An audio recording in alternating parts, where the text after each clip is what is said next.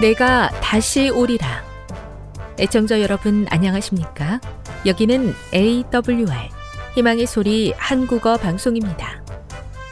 본 방송은 천국 복음을 온 세상에 전파하기 위해 제7일 안식일 예수 재림교회가 설립한 세계 방송망입니다. AWR 희망의 소리는 유럽, 라틴 아메리카, 아프리카, 러시아, 아시아의 방송망을 통해 전 세계에 복음을 전파하고 있습니다. AWR 아시아 희망의 소리 방송국은 한국어 방송을 매일 5시간씩 송출하고 있습니다. 희망의 소리 방송은 인터넷과 스마트폰을 통해서도 언제나 청취하실 수 있습니다. 들으실 수 있는 인터넷 주소는 awr.org입니다. 유튜브로는 awr 코리아로 검색하시면 됩니다. 이 시간 희망의 소리 한국어 방송과 함께 보람있고 유익한 시간 되시기 바랍니다. 내가 다시 오리라. 여기는 AWR 희망의 소리 한국어 방송입니다. 주파수 안내입니다. 괌에서 송출하는 우리 방송은 한국 표준시로 밤 11시에 9,580kHz로 다음 날 오전 6시에 9,860kHz로 각각 1시간씩 방송하고 있습니다. 우즈베키스탄에서 송출하는 우리 방송은 한국 표준시로 밤 9시에 15,530kHz로 밤 10시에 9,740kHz로 타지키스탄에서는 밤 9시에 15,255kHz로 각각 1시간씩 방송하고 있습니다. 애청자 여러분의 많은 청취 바랍니다.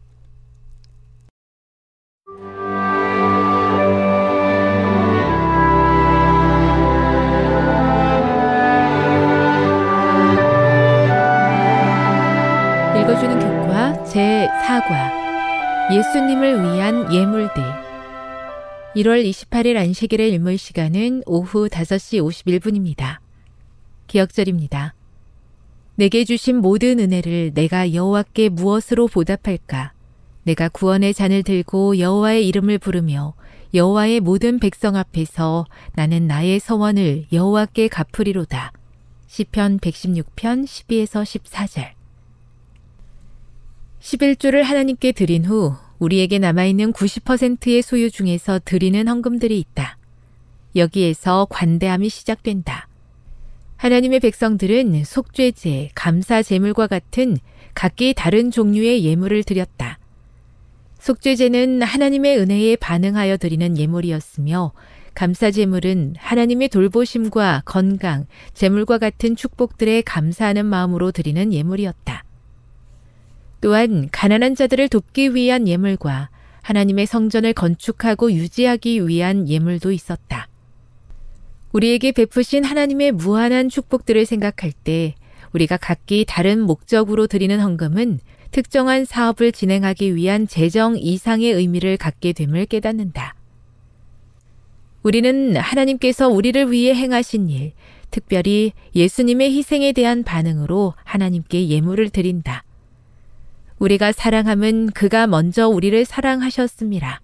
요한일서 4장 19절.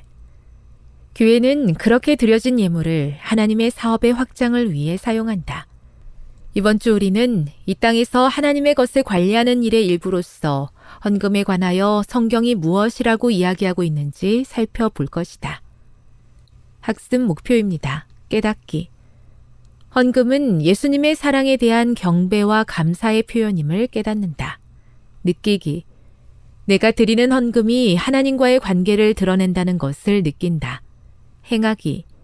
다음이 없는 예수님의 놀라운 은혜에 대해 감사하며 신실한 헌금을 드리기로 결심한다. 다음의 내용을 안교수 그룹 시간에 함께 토의해 보십시오. 1. 누군가에게 무엇을 아낌없이 주었던 적이 있었습니까? 2. 하나님께 헌금을 드리는 이유를 간략하게 표현한다면 어떻게 표현할까요? 3.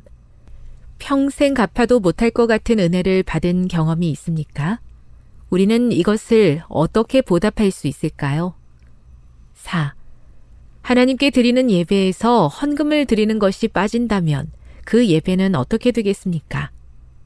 5. 고넬료가 하늘 천사의 방문을 받은 이유는 무엇이었습니까? 6. 예수님께서 우리에게 내 보물이 있는 곳에 내 마음도 있다 라고 하신 것은 우리에게 무엇을 기대하고 하신 말씀일까요? 결론입니다.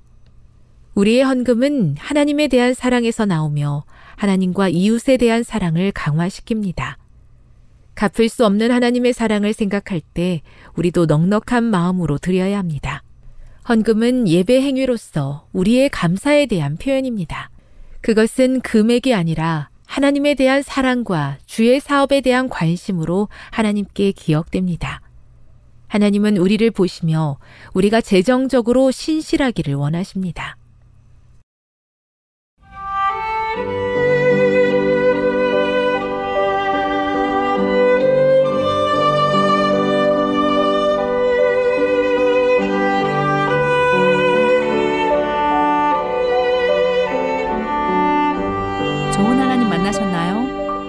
가운데서 만난 하나님의 사랑, 말씀 가운데서 만난 하나님의 사랑을 나누는 엘트 시간.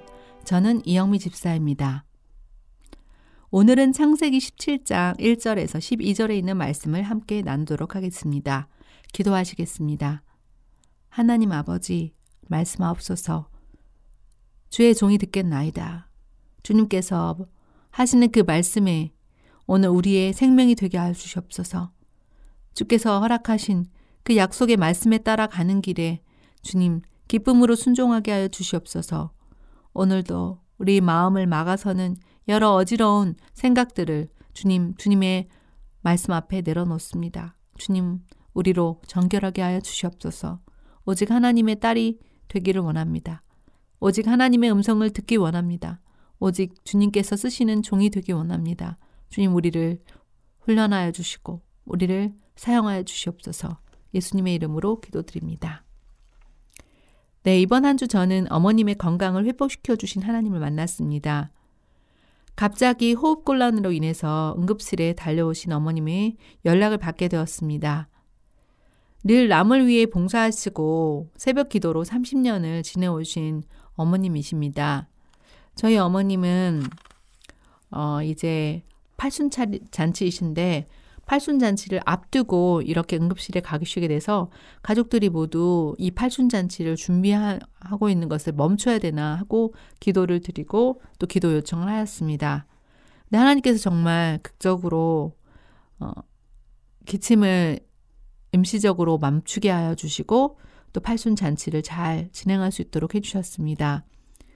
그리고 이제 손자녀들이 당신은 사랑받기 위해 태어난 사람이라는 찬양을 부르면서 한 송이씩 꽃을 드리고 또 안아드리고 함께하는 그 모든 시간이 어머님에게 기쁨이 되었습니다.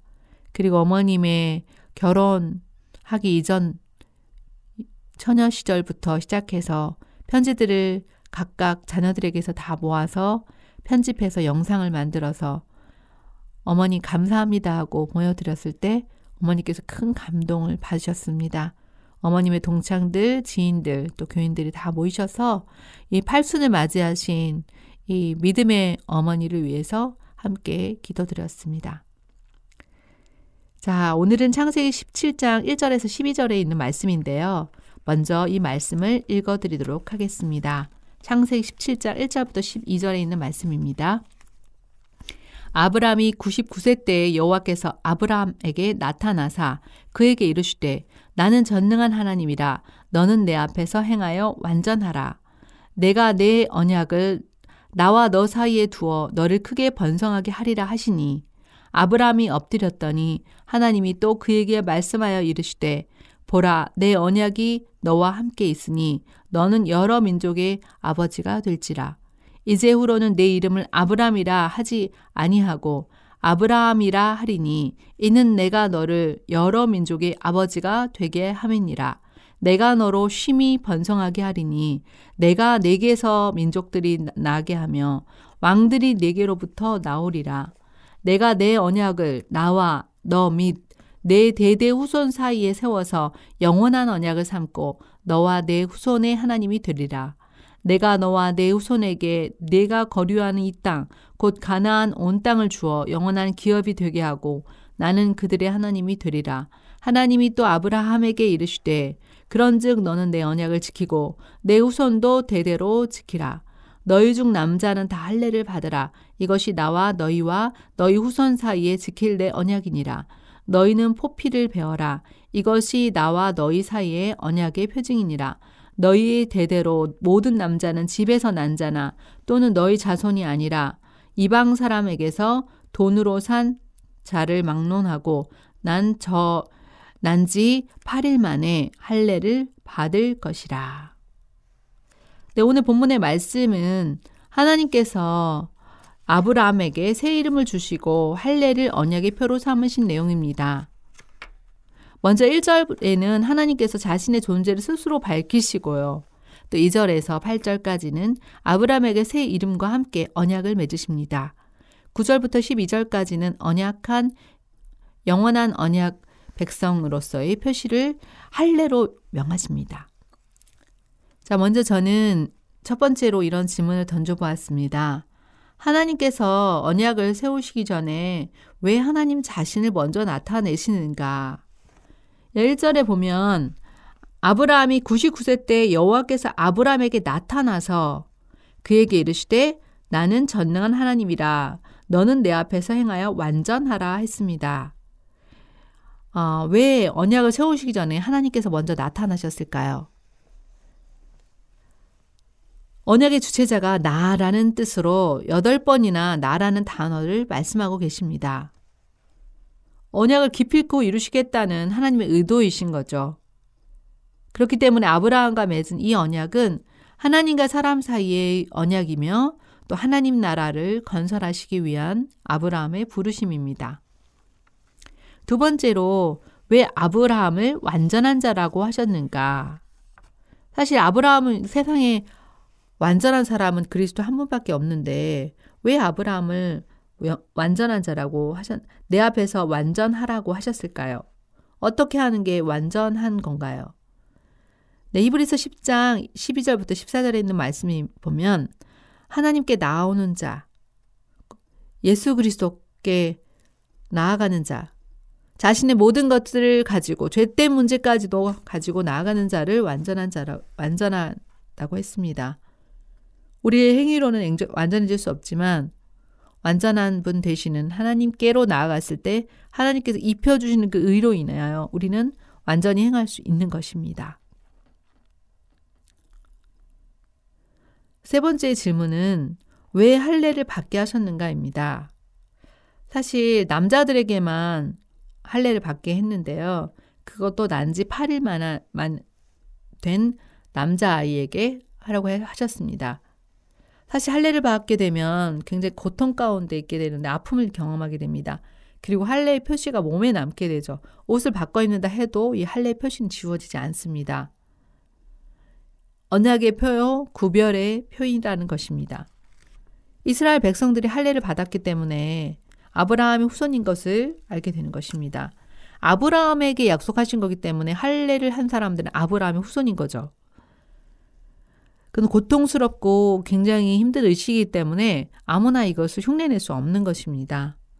또한 하나님께서 택하신 선민이며 또 공동체, 그 할례받은 사람 모두 한 민족이죠. 아브라함을 통해서 한 민족이 이루어진 거죠. 하나님의 나라가 이루어진 거죠. 그리고 또한 하나님께서 아브라함과 약속하신 그 언약을 순종하는 순종의 표가 됩니다. 그러면 이 할례를 받지 않으면 어떻게 될까요? 네, 하나님께서 말씀하십니다. 14절에 보면 할례를 받지 아니한 남자를 곧 그 포피를 베지 아니한 자는 백성 중에서 끊어지리니 그가 내 언약을 배반하였음이니라 라고 말씀하십니다. 할례를 받지 않는다는 것은 하나님의 언약을 배반하는 것입니다. 그리고 백성들과 사이에서 끊어진다고 했습니다.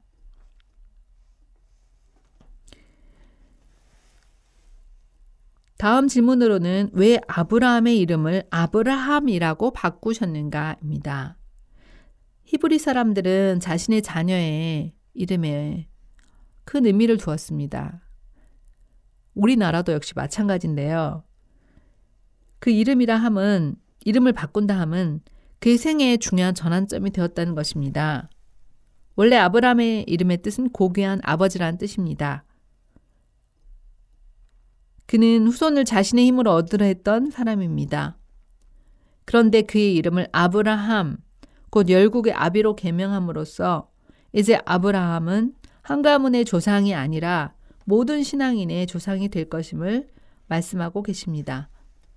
아직 약속의 후손조차 없는 아브라함에게 하나님께서 언약을 맺으시며 동시에 인류 구원의 역사를 이루어갈 하나님 나라의 1호로 세우신 것입니다.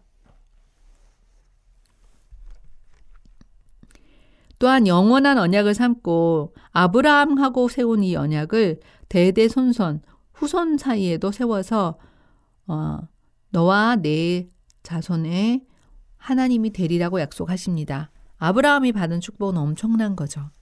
자기 한 사람만 하나님과 더불어 언약을 맺어도 대단한 건데 이제 후손들과의 언약도 이 아브라함과 맺으시겠다는 것입니다. 하나님의 절대적인 주권이 어, 역사하시는 것이죠. 그리고 이제 그 표로 어, 아브라함이 해야 될 일이 있습니다. 바로 할례를 받는 것입니다. 그 후손들이 해야 될 일이 있습니다. 바로 할례를 받는 것입니다. 그렇다면 지금은 지금의 하나님의 언약은 무엇일까요? 그것은 바로 예수 그리스도를 구주로 받아들이고 결심하는 것, 그 침례인 것입니다.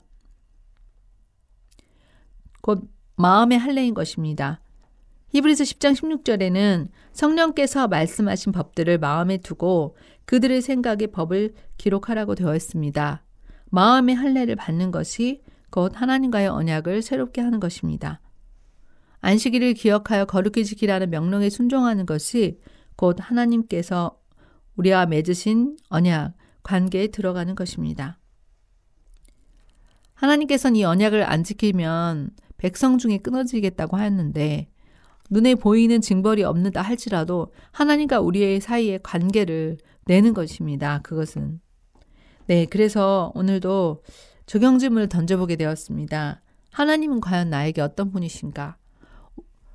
오직 나의 주, 나의 하나님, 내 인생에 개입하시고 나의 문제, 모든 문제를 다 아시고 그리고 내가 가고자 하는 그 길에 마침표가 되시고 또한 목표점이 되어주시는 그 하나님으로 인하여 어, 마음의 할례를 매일 받기 원합니다.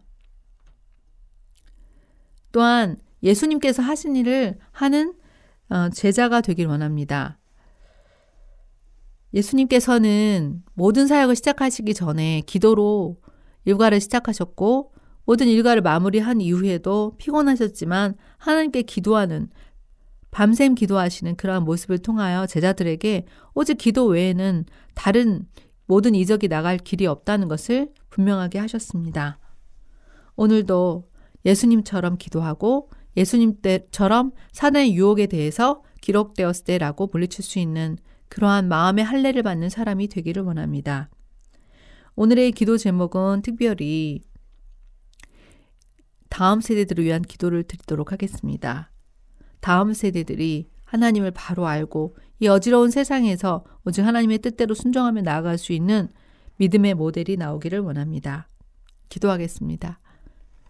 감사하신 아버지 하나님, 오늘도 하나님은 살아계셔서 우리의 하나님이 되어주셔서 감사합니다. 하나님께서 완전히 행하라고 하셨지만 인간인 이 연약함을 가지고 완전할 수 없는 인간을 향하여 오직 하나님께 나아오는 것을 완전하다 하셔서 감사합니다.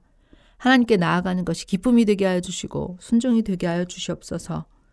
그리고 오늘 주님 다음 세대들이 이 믿음의 경험을 하기를 원합니다.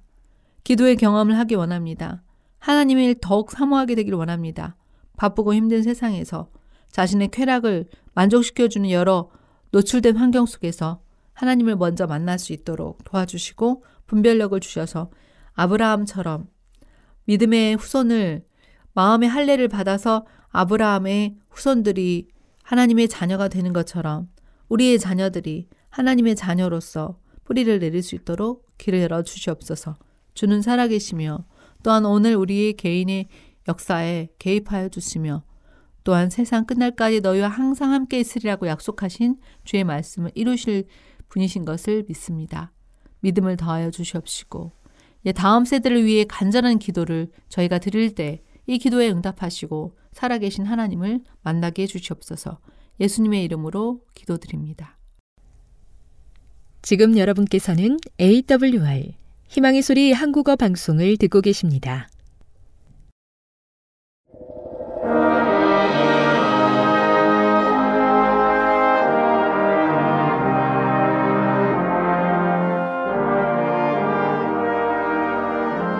시청자 여러분 안녕하십니까? 하나님의 말씀으로 감동과 은혜를 나누는 시간입니다. 하나님의 말씀 창세기 15장 12절부터 있는 말씀을 낭독해 드리겠습니다.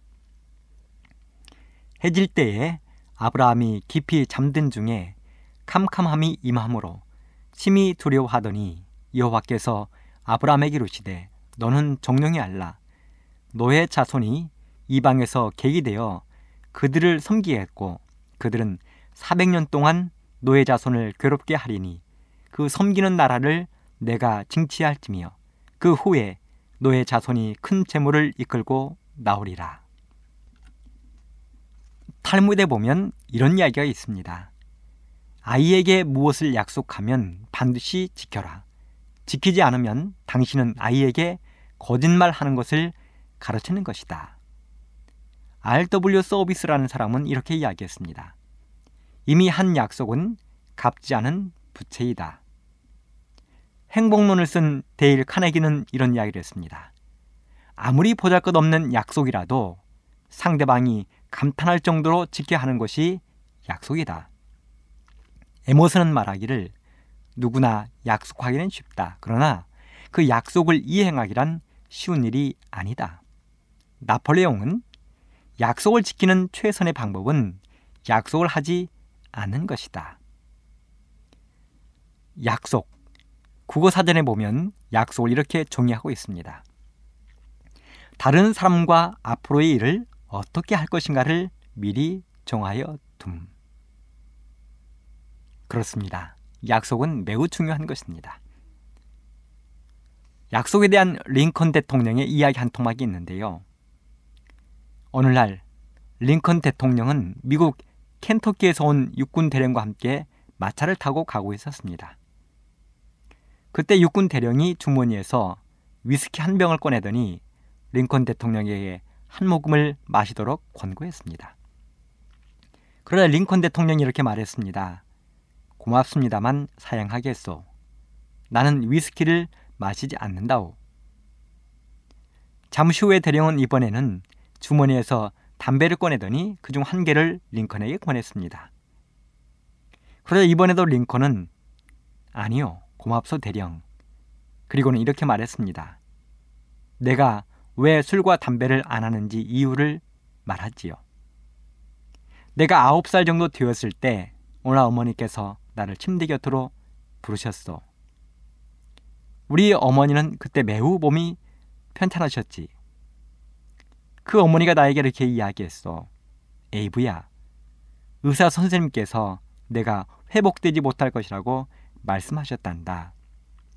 나는 네가 훌륭한 사람이 되기를 원한다. 그러므로 내가 죽기 전에 평생 동안 위스키나 담배를 입에 대지 않겠다고 약속을 해다오. 나는 그때 어머니께 그렇게 하겠다고 약속을 드렸어. 그 후부터 지금까지 나는 이 약속을 성실하게 지켜왔다오. 당신은 내가 그 약속을 깨도 괜찮다고 생각하시오? 그러자 대령은 링컨 대통령에게 이렇게 말했습니다. 카카, 저는 카카께서 앞으로 어떤 일이 있어도 그 약속을 깨뜨리지 않으시도록 주의하겠습니다. 그것은 카카께서 지금까지 하신 약속 중 가장 훌륭한 약속입니다. 저는 오늘 설교의 제목으로 하나님의 약속은 잊혀지지 않는다. 이렇게 잡아보았습니다. 오늘 본문의 말씀 내용은 하나님이 아브라함에게 하신 한 가지의 약속입니다. 이 약속은 아마도 아브라함의 나이가 80대 중반을 향하고 있을 때였을 것입니다. 하나님이 아브라함을 갈대 우르에서 불러내실 때, 아브라함을 가나안으로 불러내실 때, 아브라함의 나이 75세였습니다. 처음 하나님이 아브라함을 불러내실 때 하신 약속, 우리들은 너무도 잘 알고 있습니다. 너의 후손을 하늘의 별처럼 바다의 모래알처럼 많게 하겠다고 하나님은 약속하셨습니다. 그런데 이상하게도 아브라함에게는 아들이 태어날 기미가 보이지 않았습니다. 기다려도 기다려도 아내 사라에게는 아이를 가질 기미조차 보이지 않았습니다.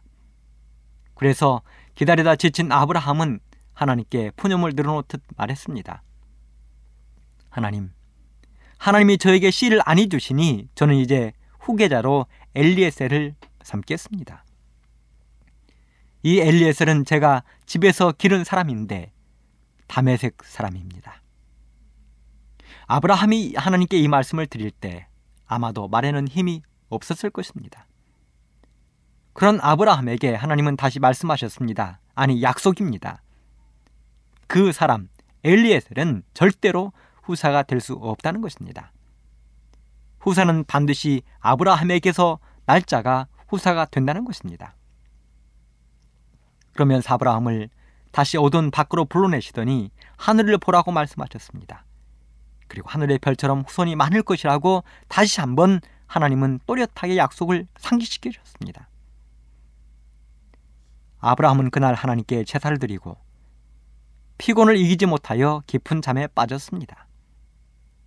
그런데 그런 아브라함에게 하나님이 이상한 말씀을 한 가지 하셨습니다. 아브라함으로서는 도저히 이해할 수 없는 말씀입니다. 그 말씀이 바로 오늘 본문으로 읽은 말씀입니다. 너는 정령이 알라.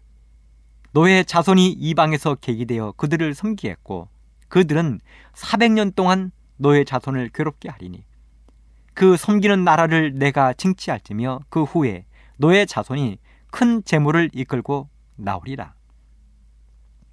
이게 도대체 무슨 말씀입니까? 아브라함의 후손 자손들이 이방에서 계기되어 그들을 섬기했고 그 기간이 자그마치 400년이나 되겠다는 것입니다. 그런데 그 400년 동안 아브라함의 자손들은 괴롭힘을 당하게 되는데 그때 하나님께서 아브라함의 후손을 괴롭히는 사람들에게 벌을 내리실 것이고 아브라함의 후손들은 그 나라에서 큰 재물을 가지고 나오겠다는 것입니다. 하나님이 참 이상하시지요. 아니 지금 아브라함은 자기의 뒤를 이을 후계자 아들도 없어서 자기의 종을 후손으로 세우려 하는 마당에 무슨 뚱딴지 같은 소리라는 말입니까? 어디 만화나 소설에 나올 것 같은 이야기를 하나님이 하고 계시는 것입니다. 그런데 여러분, 서두에 제가 약속에 관한 명언이나 링컨 대통령의 이야기를 드렸지만 사람들도 약속을 이렇게 소중히 여기고 지키려고 노력하는데 하물며 창조주 하나님께서 허투루 약속하시겠습니까? 비록 지금 당장은 아브라함이 이해하거나 깨닫지 못해도 하나님은 장차 아브라함의 후손들에게 일어날 한 가지 일에 대한 약속을 하신 것입니다. 그 후 아브라함은 하나님의 약속대로 이삭을 낳았습니다. 이삭은 야곱을 낳았고 야곱은 열두 아들을 낳았습니다. 그런데 야곱이 낳은 열두 아들 가운데 야곱이 그렇게 총애했던 요셉이 그만 형들에 의하여 애굽으로 팔려가 노예가 되는 가슴 아픈 사건이 발생했습니다. 그리고 야곱은 요셉이 죽은 것으로 보고를 받았습니다. 그렇게 20여 년의 세월이 흐른 후 애구방 바로가 꾼 꿈처럼 온 세상에는 7년의 대풍년과 7년의 대흉년이 몰려오면서 수많은 사람들이 어려움 가운데 빠졌습니다. 야곱의 가정이라고 해서 예외는 없었습니다. 그래서 야곱은 자기의 열 아들들을 애굽으로 보내어 양식을 사오도록 요청했습니다. 그런데 바로 그곳에 죽은 줄로만 알았던 요셉이 총리 대신이 되어 있는 것입니다. 그리고 우여곡절 끝에 야곱은 요셉의 요청을 하여 자신의 모든 가족, 곧 요셉이 애굽에서 나온 자식들과 합하여 70명을 이끌고 애굽에 내려가게 되었습니다. 그들은 애굽에 내려가 바로 왕의 배려로 고센 땅에 터를 잡았습니다. 그렇게 해서 온 땅을 덮친 거대한 흉년을 무사히 넘기고 야곱의 후손들은 애굽에 정착하게 되었습니다. 그 사이 야곱이 애굽에서 17년의 삶을 마감하고 죽었습니다. 야곱과 그의 가족들의 든든한 지원군인 요셉도 110세를 일기로 죽었습니다. 그리고 출애굽기 1장 8절에 보면 애굽에는 요셉을 전혀 모르는 왕들이 출현했습니다. 사실 그 왕들이 요셉을 전혀 모른 것은 아니었습니다. 그들은 이야기를 통하여 알고 있었습니다. 그렇지만 가능한 한 그들은 요셉의 공적을 인정하지 않고 사람들의 머릿속에서 쥐어버리려고 노력했습니다. 왜 그랬을까요? 요셉은 애굽 사람이 아니었습니다. 요셉은 히브린이었습니다. 그래서 더군다나 그들은 오히려 이스라엘 백성들을 어려움 가운데 몰아넣으려고 분주히 노력했습니다. 연구했습니다. 왕들은 외쳤습니다. 이 백성 이스라엘 자손이 우리보다 많고 강하도다. 자, 우리가 그들에게 대하여 지혜롭게 하자. 두렵건대 그들이 더 많게 되면 전쟁이 일어날 때에 우리 대적과 합하여 우리와 싸우고 이 땅에서 갈까 하노라. 당시 이스라엘 백성들의 수요는 벌써 엄청나게 불어나 있었습니다. 성경에 보면 이스라엘 자손은 생육이 중다하고 번식하고 창성하고 힘이 강대하여 온 땅에 가득하게 되었다고 이야기했습니다. 생육이 중다하고 번식하고 창성하고 힘이 강대하여 사실 이스라엘 백성들은 요셉의 후원으로 신속하게 애굽에서 자리를 잡았습니다. 요셉의 후원뿐 아니라 특별히 하나님께서 그들과 함께하고 계셨습니다. 마치 거대한 파도처럼 이스라엘 백성들은 애굽의 두려운 존재로 다가오기 시작했습니다. 그래서 이 모습을 본 애굽 왕과 백성들이 점점 두려움을 느끼기 시작한 것입니다. 애굽의 왕은 고민했습니다. 만일 전쟁이 났을 때 이스라엘 백성들이 자신을 돕지 않고 상대편을 도와서 함께 싸우다가 나가면 어떻게 할 것인가? 생각하면 생각할수록 두려움이 몰려오기 시작하는 것입니다. 그런다고 모든 이스라엘 백성들을 추방할 수도 없었습니다. 이미 이스라엘 백성들은 그들에게 없어서는 안 될 존재가 되어 있었던 것입니다. 이스라엘 백성들은 매우 유능했습니다. 특별한 기술을 가진 사람들이 많았습니다. 만일 그들이 지금 당장 빠져나가 버린다면 애굽에 벌어지는 모든 공사들은 중단되거나 어려움을 당하게 될 게 뻔했습니다. 그들은 손을 쓸 수가 없었습니다. 그래서 서서히 아주 천천히 이스라엘 백성들을 그들의 노예로 만들기 시작했습니다. 그렇게 해서 결국 모든 이스라엘 백성들은 애굽의 노예가 되고 말았습니다. 애굽 왕은 그들에게 온갖 어려운 중노동을 다 시켰습니다. 성경에 보면 출애굽기 1장 11절 감독들을 그들 위에 세우고 그들에게 무거운 짐을 지워 괴롭게 하여 그들로 바로를 위하여 국고성 비돔과 람셋을 건축하게 하니라. 출애굽기 1장 13절로 14절 이스라엘 자손의 역사를 엄하게 하여 고역으로 그들의 생활을 괴롭게 하니 곧 흙 이기기와 벽돌 굽기와 농사의 여러 가지 일이라 그 시키는 역사가 다 엄하였더라. 이 말씀에 보면 애굽왕 바로가 애굽 사람들이 얼마나 이스라엘 백성들을 힘들고 어렵게 했는지를 우리는 짐작할 수 있습니다. 그들을 이렇게 해서라도 이스라엘 백성들을 괴롭히고 싶었습니다. 이스라엘 백성들의 수를 줄이고 싶었습니다.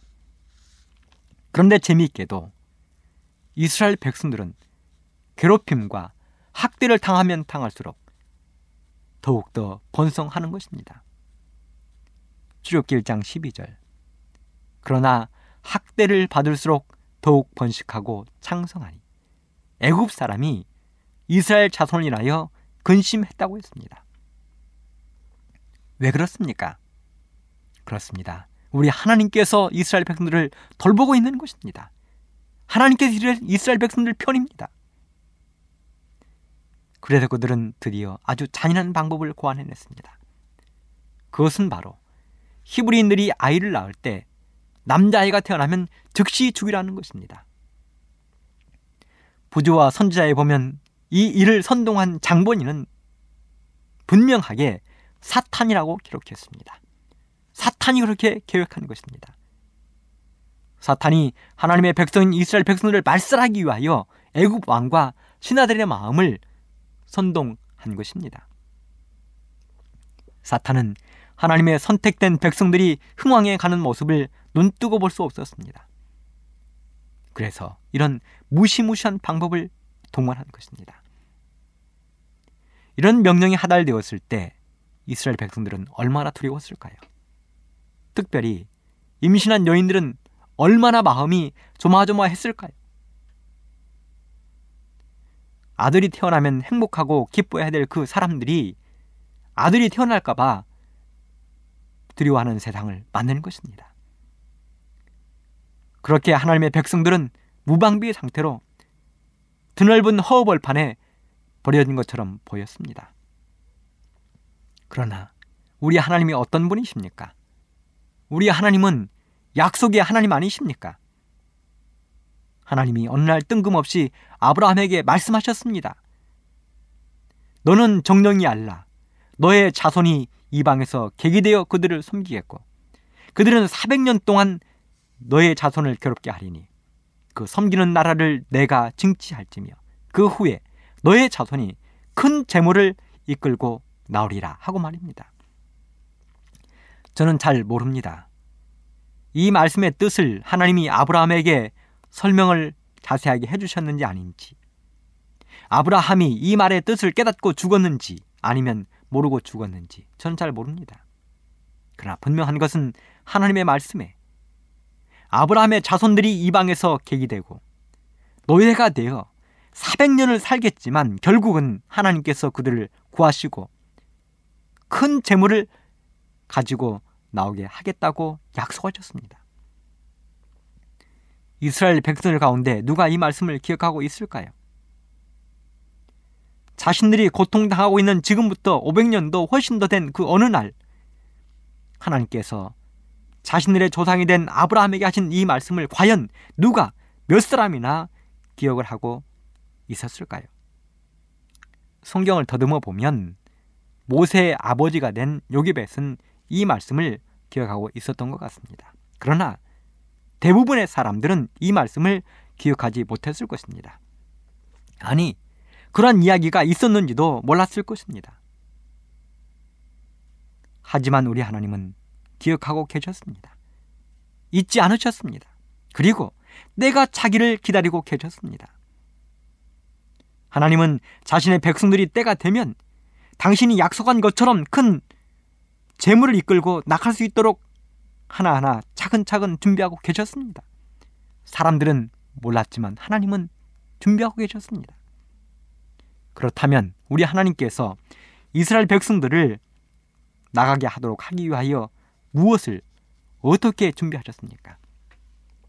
첫째, 하나님을 두려워하고 하나님을 경외하는 산파들을 하나님은 준비해 놓으셨습니다. 이게 뭐 그리 중요할까요? 출애굽기 1장 15절로 21절의 말씀을 낭독해 드리겠습니다. 애굽 왕이 히브리 산파 시브라라 하는 자와 부하라 하는 자에게 일러 가로되 너희는 히브리 여인을 위하여 조산할 때에 살펴서 남자이든 죽이고 여자이든 그는 살게 두라. 그러나 산파들이 하나님을 두려워하여 애굽 왕의 명을 어기고 남자를 살린지라. 애굽 왕이 산파를 불러 그들에게 이르되 너희가 어찌 이같이 하여 남자를 살렸느냐? 산파가 바로에게 대답하되 히브리 여인은 애굽 여인과 같지 아니하고 건장하여 산파가 그들에게 이르기 전에 해산하였더이다 하며 하나님이 그 산파들에게 은혜를 베푸시니라. 백성은 생육이 번성하고 힘이 강대하며 산파는 하나님을 경외하였으므로 하나님이 그들의 집을 왕성케 하신지라. 사탄이 애굽 왕의 마음을 격동시켰습니다. 모든 이스라엘 백성들의 태어날 남자는 다 죽이도록 선동했습니다. 이유는 간단했습니다. 사탄은 하나님의 구원의 모든 계획을 알고 있었습니다. 사탄은 이스라엘 백성 가운데에서 구원자가 나타날 것을 알고 있었습니다. 그래서 왕으로 하여금 이스라엘 백성들의 자녀를 멸하도록 해서 하나님의 계획을 좌절시키고 싶었던 것입니다. 그리고 그 명령이 산파들에게 떨어졌습니다. 산파들은 실로 중대한 명령을 받은 것입니다. 히브리인의 산파였던 시브라와 부하에게 그 명령이 떨어졌습니다. 이 여인들은 아이를 낳으면 아이를 받는 그 직업을 가진 사람들입니다. 근데 그 여인들에게 만일에 남자가 태어나면 그 자리에서 즉시 죽이라는 그 명령을 내린 것입니다. 누구의 명령입니까? 왕의 명령입니다. 만일 거역하면 그들은 살아남지 못할 것이었습니다. 하지만 두 여인, 산파는 하나님을 두려워하는 사람들이었습니다. 산파들은 아무리 왕의 명령이 준엄해도 감히 그 명령을 수행할 수 없었습니다. 왜요?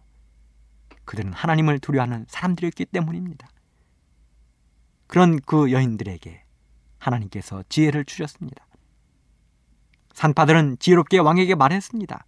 히브리 여인들은 몸이 튼튼해서 자신들이 도착하기 전에 벌써 자녀들을 낳았다고 이야기했습니다.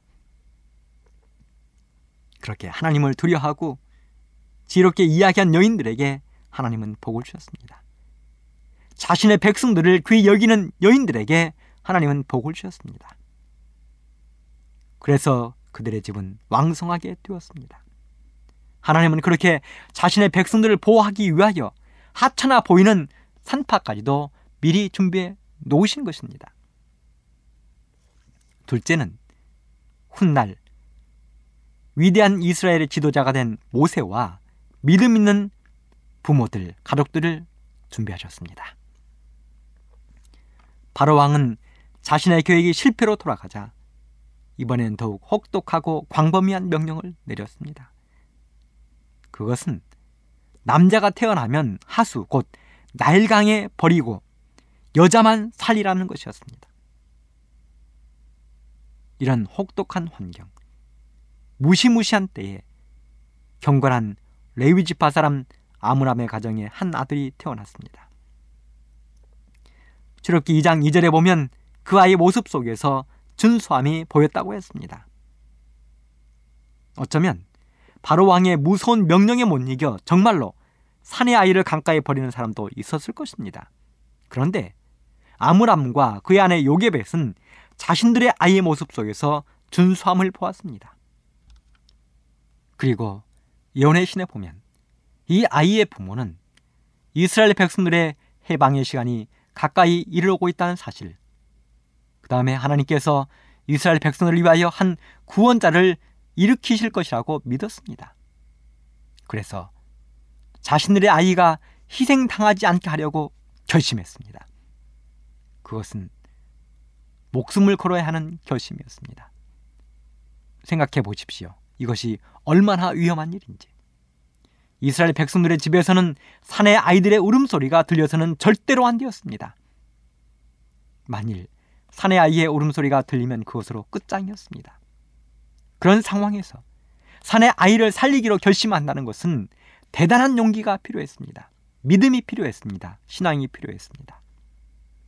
하지만 하나님에 대한 강한 믿음이 두 부부의 마음을 가족들의 마음을 강하게 해주었습니다.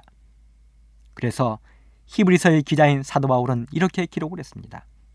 히브리서 11장 23절 임금의 명령을 무서워 아니했다. 그렇습니다. 하나님의 백성들은 세상의 왕들을 두려워하지 않습니다. 오직 하나님을 두려워해야 하는 것입니다. 마지막 시대의 새 천사가 외친 첫째 천사의 기별이 무엇입니까? 바로 하나님을 두려워하고 그에게 영광을 돌리라는 것 아닙니까?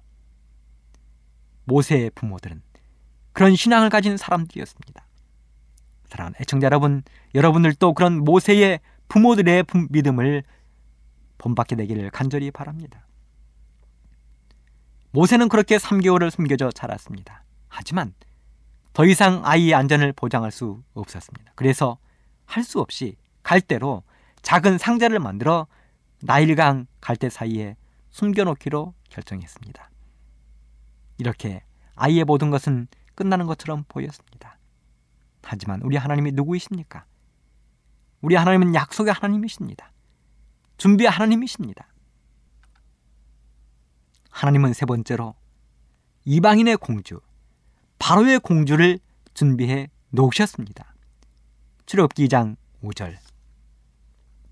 바로의 딸이 목욕하러 하수로 내려오고 시녀들은 하수가에 거닐 때에 그가 갈대 사이에 상자를 보고 시녀를 보내어 가져다가 열고 그 아이를 보니 아이가 우는지라.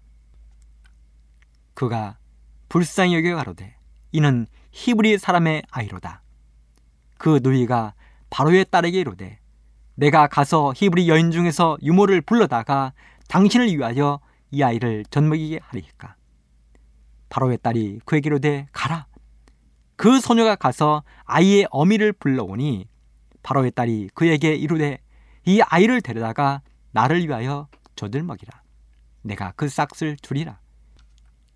여인이 아이를 데려다가 젖을 먹이더니 그 아이가 자라매 바로의 딸에게로 데려가니 그의 아들이 되니라.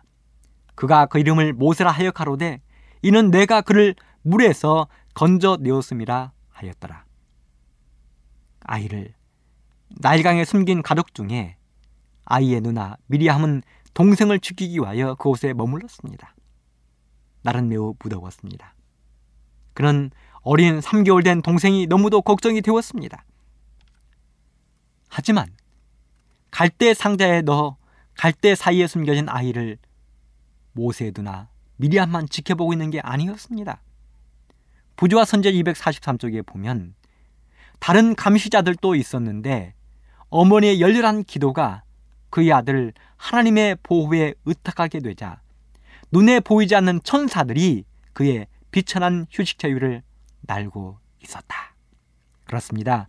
하나님이 급히 보낸 천사가 이 아이를 지키고 보호하고 있었습니다. 그리고 고맙게도 천사는 혼자 오지 않았습니다. 이연의 신을 보지요. 부자 선제 243쪽. 전사들은 바로의 딸을 그곳으로 인도하였고 공주는 그 작은 상자에 호기심을 갖게 되었으며 그가 그 상자 속에 있는 아름다운 아이를 보았을 때 한눈에 그 아이를 버린 사연을 알아차릴 수 있었다. 그 어린아이의 눈물은 그의 동정심을 불러일으켰다. 이런 방법으로라도 자기의 귀중한 아이의 생명을 보존해 보려는 알지 못하는 어머니에게 동정심이 갔다. 공주는 그 아이를 구원하기로 결심하고 그를 자기의 양자로 삼으려 하였다. 놀랍습니다. 천사는 바로 애굽의 왕의 딸인 공주를 데리고 왔습니다. 그리고 공주의 발걸음을 갈대 상자 곁으로 인도했습니다. 공주는 갈대 상자 안에 있는 아이가 히브리인의 아이임을 한눈에 알아보았습니다. 나라의 법대로 하면 분명 죽어야 할 아이가 눈앞에 놓여 있는 것입니다. 하지만 공주의 마음에 여인의 동정심이 일었습니다. 아이의 생명을 살리고 싶었습니다. 그래서 자신의 양대로 삼기로 결정했습니다. 여러분 생각해 보십시오. 공주가 벌건 대낮에 목욕할 곳이 없어서 그곳에 왔겠습니까? 왕의 딸이 나라의 살벌한 법을 모르고 있었겠습니까? 그런데 하나님은 그런 공주를 통하여 앞으로 이스라엘 백성들을 구원할 자신의 종을 키우게 할 것이었습니다. 참으로 대단하신 우리 하나님이십니다. 그렇게 해서 아이는 공주의 아들이 되고 물에서 건져내었다는 뜻의 이름으로 모세라는 이름을 갖게 되었습니다. 훗날 모세는 하나님이 아브라함이 하신 400년이 되면 내 백성이 큰 재물을 가지고 나오리라는 약속을 성취하는 종으로 부르심을 입었습니다. 하나님의 약속은 잊혀지지 않은 것입니다. 그 하나님이 우리를 데려오시겠다고 약속하시고 하늘에 가신 지가 2000년이 되었습니다. 예수님은 반드시 오실 것입니다. 꼭 오실 것입니다. 그 예수님의 약속을 믿음으로 받아들이게 되기를 간절히 바랍니다. 그래서 오늘도 믿음으로 승리하는 우리 모든 애청자 여러분 되시기를 간절히 바라면서 이 시간을 마치도록 하겠습니다.